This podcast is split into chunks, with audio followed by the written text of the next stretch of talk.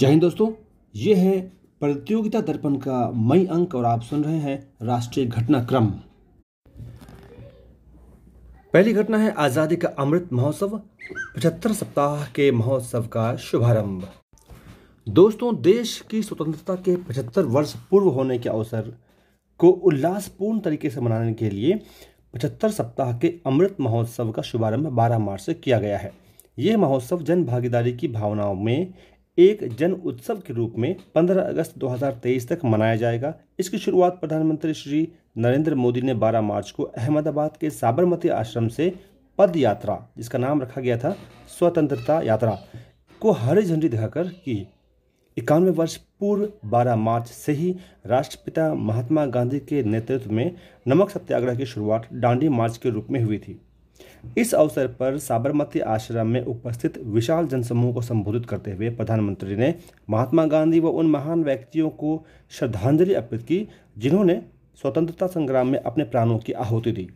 स्वतंत्रता संग्राम के महत्वपूर्ण पलों का स्मरण भी श्री मोदी ने इस अवसर पर किया।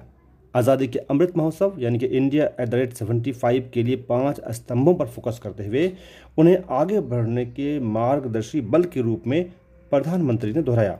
इनमें स्वतंत्रता संग्राम, फ्रीडम स्ट्रगल, पचहत्तर पर विचार, आइडियाज एट सेवेंटी फाइव, पचहत्तर पर उपलब्धियां, अचीवमेंट्स एट सेवेंटी फाइव, पचहत्तर पर कार्रवाइयाँ, एक्शंस एट सेवेंटी फाइव तथा पचहत्तर पर संकल्प, रिजॉल्व्स एट सेवेंटी फाइव शामिल है। महोत्सव के शुभारंभ के अवसर पर कई अनेक कार्यक्रम भी हुए। वोकल फॉर लोकल को बढ़ावा देने के लिए एक अनूठे चरखा अभियान का शुभारंभ प्रधानमंत्री ने किया तथा India at the rate seventy five की एक वेबसाइट उन्होंने लॉन्च की। आज़ादी का अमृत महोत्सव पर एक लघु फिल्म का प्रदर्शन भी अवसर पर किया गया। उल्लेखनीय है कि आज़ादी का अमृत महोत्सव भारत की स्वाधीनता की पचहत्तरवीं वर्षगांठ मनाने के लिए भारत सरकार द्वारा आयोजित किया जाने वाला कार्यक्रमों की श्रृंखला है। बारह मार्च दो हज़ार इक्कीस को शुरू हुए पचहत्तर सप्ताह के इस महोत्सव का समापन पंद्रह अगस्त दो हज़ार तेईस को होगा। जो कीवर्ड है वो है कि बारह मार्च दो हज़ार इक्कीस को ये शुरू हुआ है और पचहत्तर सप्ताह के बाद पंद्रह अगस्त दो हज़ार तेईस को इसका समापन होगा। दोस्तों, अगला है जल शक्ति अभियान, कैच द रेन। जल संरक्षण की दिशा में एक और पहल करते हुए जल शक्ति अभियान यानी कैच द रेन अभियान की शुरुआत प्रधानमंत्री श्री नरेंद्र मोदी ने बाईस मार्च दो हज़ार इक्कीस को विश्व जल दिवस के अवसर पर वर्चुअल तरीके से की। इस अभियान का उद्देश्य वर्षा की बूंदों को सहेजते हुए जल का संरक्षण करना है। इसके लिए मानसून आने तक मनरेगा के तहत किए जाने वाले जितनी भी एक्सपेंडिचर है उसका इस्तेमाल जल संरक्षण की दिशा में ही किया जाएगा। अगला है केन बेतवा लिंक परियोजना हेतु मध्य प्रदेश व उत्तर प्रदेश की सरकारों के बीच समझौता। पूर्व प्रधानमंत्री स्वर्गीय अटल बिहारी वाजपेयी की नदी जोड़ो परिकल्पना को व्यवहारिकता प्रदान करने की दिशा में एक बड़ा कदम बाईस मार्च दो हज़ार इक्कीस को उठाया गया, जब केन एवं बेतवा नदियों को जोड़ने के लिए उत्तर प्रदेश व मध्य प्रदेश की सरकारों तथा केंद्र सरकार के जल शक्ति मंत्रालय के बीच एक सहमति ज्ञापन एमओयू पर हस्ताक्षर किए गए। इसमें जो प्रमुख बात है वो है कि केन बेतवा लिंक परियोजना के तहत मध्य प्रदेश में दौधन बांध का निर्माण करके केन नदी का पानी बेतवा के लिए भेजा जाएगा। ये दोनों नदियाँ यमुना नदी की सहायक नदियाँ हैं। इसके लिए दो सौ इक्कीस किलोमीटर लंबी लिंक चैनल दौधन से निकाली जाएगी, जो झांसी के निकट बरुआ में बेतवा नदी को जल उपलब्ध कराएगी। इससे बुंदेलखंड क्षेत्र, विशेषतः मध्य प्रदेश के पन्ना, टीकमगढ़, छतरपुर, सागर, दमोह, दतिया, विदिशा, शिवपुरी, रायसेन और उत्तर प्रदेश के बांदा, महोबा, झांसी व ललितपुर को लाभ मिलेगा। इससे दस पॉइंट बासठ लाख हेक्टेयर क्षेत्र में सिंचाई के लिए पूरे वर्ष पानी उपलब्ध हो सकेगा। साथ ही लगभग बासठ लाख लोगों को पेयजल की आपूर्ति इससे की जा सकेगी और एक सौ तीन मेगावाट विद्युत का उत्पादन भी किया जा सकेगा। अगला है मैरीटाइम इंडिया समिट दो हज़ार इक्कीस। अगले दशक के लिए भारत ने समुद्री क्षेत्र के लिए एक रोड मैप की संकल्पना एवं भारत को वैश्विक समुद्री क्षेत्र में आगे बढ़ाने के लिए एक मैरीटाइम इंडिया शिखर सम्मेलन का आयोजन भारत के पत्तन, पोत, परिवहन एवं जल मार्ग मंत्रालय द्वारा दो से लेकर चार मार्च दो हज़ार इक्कीस को वर्चुअल तरीके से किया गया। इसका उद्घाटन प्रधानमंत्री श्री नरेंद्र मोदी ने वीडियो कॉन्फ्रेंसिंग के जरिए दो मार्च को किया। इस अवसर पर मैरीटाइम इंडिया विजन दो हज़ार तीस पर एक ई बुक भी प्रधानमंत्री ने जारी की। एक सौ से अधिक देशों के एक दशमलव सात लाख से अधिक पंजीकृत प्रतिनिधियों ने इसमें भाग लिया। एक सौ साठ वक्ताओं, जिनमें आठ देश के मंत्री भी शामिल थे, ने इस वर्चुअल सम्मेलन में अपने विचार प्रस्तुत किए। जो खास बात है वो ये है कि अब भारत के प्रमुख बंदरगाहों की क्षमता दो हज़ार चौदह की आठ सौ सत्तर मिलियन टन से बढ़कर अब पंद्रह सौ पचास मिलियन टन हो गई है। दोस्तों, अगला है पीएसएलवी सी इक्यावन के द्वारा ब्राज़ील के अमेजोनिया वन सहित उन्नीस उपग्रहों का एक साथ प्रक्षेपण किया गया। इसरो के वाणिज्यिक उपक्रम न्यू स्पेस इंडिया लिमिटेड का पहला पूर्णतः व्यावसायिक मिशन भारतीय अंतरिक्ष अनुसंधान संगठन इसरो ने वर्ष दो हज़ार इक्कीस में अपना पहला उपग्रह प्रक्षेपण अट्ठाईस फरवरी को आंध्र प्रदेश के श्रीहरिकोटा स्थित सतीश धवन अंतरिक्ष केंद्र से किया। ध्रुवीय उपग्रह प्रक्षेपण यान यानी कि पीएसएलवी सी इक्यावन की इस उड़ान के द्वारा ब्राजील के छः सौ सैंतीस किलोग्राम वजन के earth observation satellite Amazonia one सहित उन्नीस उपग्रहों का प्रक्षेपण एक साथ किया गया।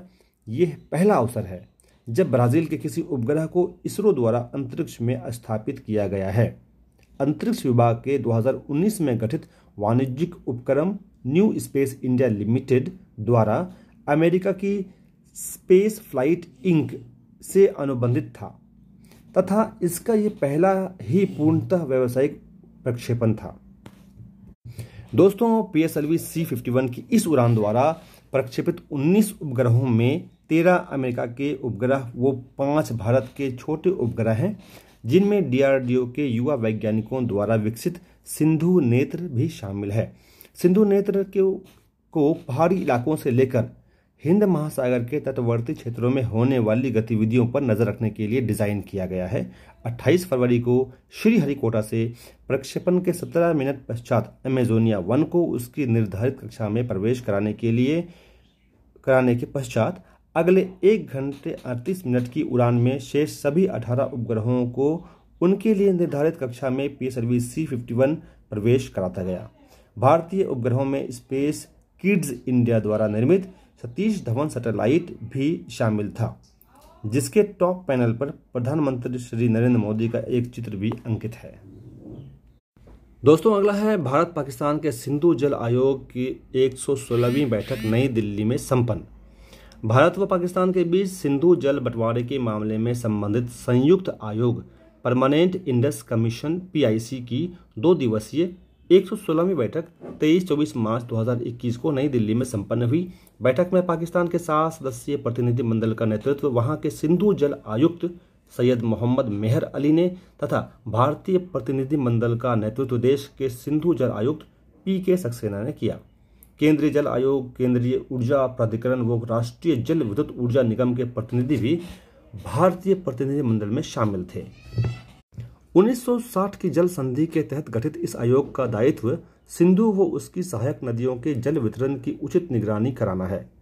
इसमें सिंधु, सतलुज, व्यास, रावी, झेलम व चिनाब नदियां शामिल हैं। इनमें सतलुज, व्यास व रावी नदियों का पानी जहां भारत आता है, सिंधु, झेलम व चिनाब नदियों का पानी पाकिस्तान को प्राप्त होता है। आयोग की बैठक वर्ष में कम से कम एक बार करने का प्रावधान संधि में है, किंतु इस बार ढाई वर्ष के अंतराल के पश्चात ये संपन्न हुई है। दो हज़ार उन्नीस में पुलवामा कांड व उसके बाद अनुच्छेद तीन सौ सत्तर की समाप्ति के पश्चात बनी स्थिति में भारत व पाकिस्तान के बीच अनेक मुद्दों पर बातचीत एकदम बंद हो गई थी और दोनों देशों के उच्चायुक्त भी अपने अपने देश लौट गए थे। ऐसी स्थिति में सिंधु जल आयोग की बैठक भी नहीं हो सकी थी। आयोग की पिछली बैठक अगस्त दो हज़ार अठारह में लाहौर में हुई थी। भारत ने जुलाई दो हज़ार बीस में वर्चुअल रूप में बैठक की पेशकश की थी, किंतु पाकिस्तान ने अटारी सीमा पर इसे संपन्न कराने के लिए जोर दिया, जिसे भारत ने महामारी के मद्देनज़र अस्वीकार कर दिया था। अगला टॉपिक है फ्रांस से तीन अन्य राफेल विमानों की खेप भारत पहुंची। सात अन्य विमान अप्रैल में प्राप्त होने की संभावना। भारतीय वायुसेना के लिए तीन और राफाले विमान की खेप इकतीस मार्च दो हज़ार इक्कीस को भारत पहुँच गई, जिससे भारत में राफेल विमानों की कुल संख्या मार्च दो हज़ार इक्कीस के अंत में चौदह हो गई। अप्रैल दो हज़ार इक्कीस में ऐसे ही सात अन्य विमान प्राप्त होने की संभावना है। फ्रांस की डसाल्ट एविएशन द्वारा निर्मित ऐसे कुल छत्तीस राफेल विमानों की खरीद के लिए सौदा भारत ने सितंबर दो हज़ार सोलह में किया था और यह सभी विमान दो हज़ार तेईस तक भारत को प्राप्त होने हैं। इनमें से पाँच विमान उनतीस जुलाई दो हज़ार बीस को, तीन विमान तीस नवंबर दो हज़ार बीस को और तीन विमान सत्ताईस जनवरी दो हज़ार इक्कीस को भारत को प्राप्त हुए थे। तीन अन्य विमानों ने इकतीस मार्च दो हज़ार इक्कीस को गुजरात के जामनगर वायुसेना केंद्र पर लैंड किया। फ्रांस से उड़ान भरने के पश्चात रास्ते में बिना कहीं रुके सीधे ही ये जामनगर पहुंचे और रास्ते में संयुक्त अरब अमीरात की मदद से आकाश में ही एयर टू एयर इनमें ईंधन भरा गया। भारत में राफेल विमानों की पहली स्क्वाड्रन अंबाला में तैनात की जा रही है, जबकि दूसरी स्क्वाड्रन पश्चिम बंगाल में हाशिमारा वायु सैनिक केंद्र पर तैनात किए जाने की संभावना है। अगला टॉपिक है सेना को दूध की आपूर्ति करने वाली एक सौ बत्तीस वर्षीय पुरानी मिलिट्री फार्म सेवा बंद की गई। भारतीय सेना ने सेना को दूध की सप्लाई करने वाली एक सौ बत्तीस वर्ष पुरानी मिलिट्री फार्म सर्विस को इकतीस मार्च दो हज़ार इक्कीस से बंद कर दिया है। इसके साथ ही देश के विभिन्न भागों में स्थित एक सौ तीस मिलिट्री डेयरी फार्म बंद कर दिए गए हैं। एक सौ बत्तीस वर्ष पुरानी इस सेवा को बंद करने के लिए एक विशेष कार्यक्रम इकतीस मार्च दो हज़ार इक्कीस को दिल्ली छावनी में आयोजित किया गया। हाल ही के वर्षों में अब सैन्य कैंप अब शहरों के निकट ही हैं तथा इनके लिए ताजे दूध की सप्लाई को समस्या नहीं रही है, इसलिए सेना को होने वाली दूध की कुल आपूर्ति में मिलिट्री फार्म्स की हिस्सेदारी चौदह परसेंट ही रह गई थी। इन फार्म्स पर होने वाला लगभग दो सौ अस्सी करोड़ का सालाना खर्च भी इन्हें बंद करने के कारणों में शामिल है। तो दोस्तों ये था हमारा राष्ट्रीय घटनाक्रम। अगला होगा हमारा पेशकश अंतर्राष्ट्रीय घटनाक्रम, तो सुनते रहें और जुड़े रहें हमसे और हमारे इस वीडियो को ज़रूर शेयर करें। धन्यवाद।